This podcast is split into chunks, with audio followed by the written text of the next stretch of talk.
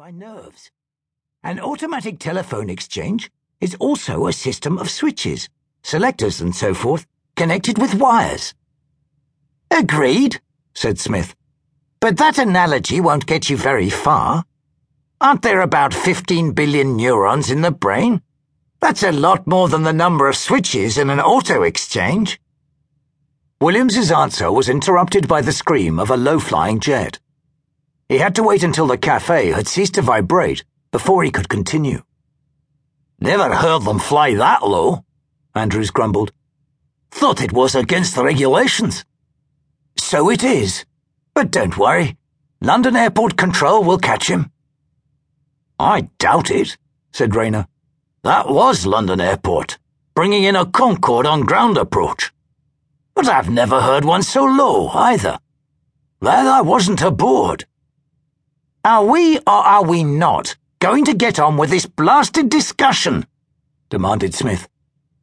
You're right about the 15 billion neurons in the human brain, continued Williams, unabashed. And that's the whole point. 15 billion sounds a large number, but it isn't. Round about the 1960s, there were more than that number of individual switches in the world's auto exchanges. Today, there are approximately five times as many. Oh, I see, said Rayner slowly. And as from yesterday, they've all become capable of full interconnection, now that the satellite links have gone into service. Precisely. There was silence for a moment, apart from the distant clanging of a fire engine bell. Let me get this straight, said Smith. Are you suggesting that the world telephone system is now a giant brain? That's putting it crudely, anthropomorphically. I prefer to think of it in terms of critical size. Williams held his hands out in front of him, fingers partly closed. Here are two lumps of U235. Nothing happens as long as you keep them apart. But bring them together. He suited the action to the words. And you have something very different from one bigger lump of uranium. You have a hole half a mile across. It's the same with our telephone networks.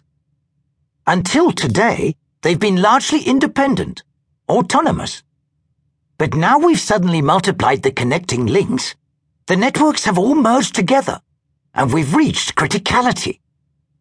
And just what does criticality mean in this case? asked Smith.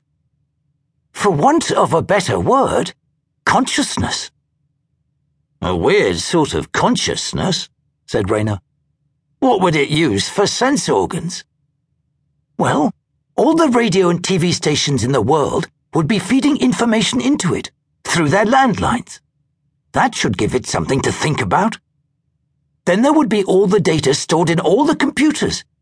It would have access to that, and to the electronic libraries, the radar tracking systems, the telemetering in the automatic factories, Oh, it would have enough sense organs.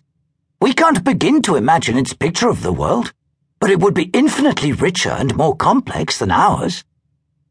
Granted all this, because it's an entertaining idea, said Rayner.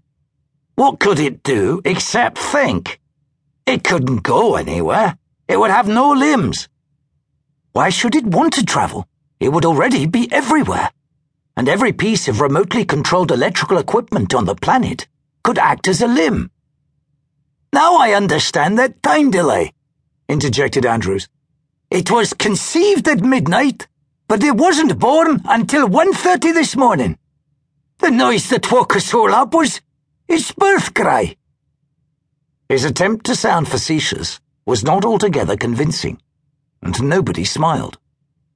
Overhead, the lights continued their annoying flicker, which seemed to be getting worse. Then there was an interruption from the front of the cafe, as Jim Small, of Power Supplies, made his usual boisterous entry. Look at this, fellows, he said, and grinned, waving a piece of paper in front of his colleagues. I'm rich. Ever seen a bank balance like that? Dr. Williams took the proffered statement, glanced down the columns, and read the balance aloud.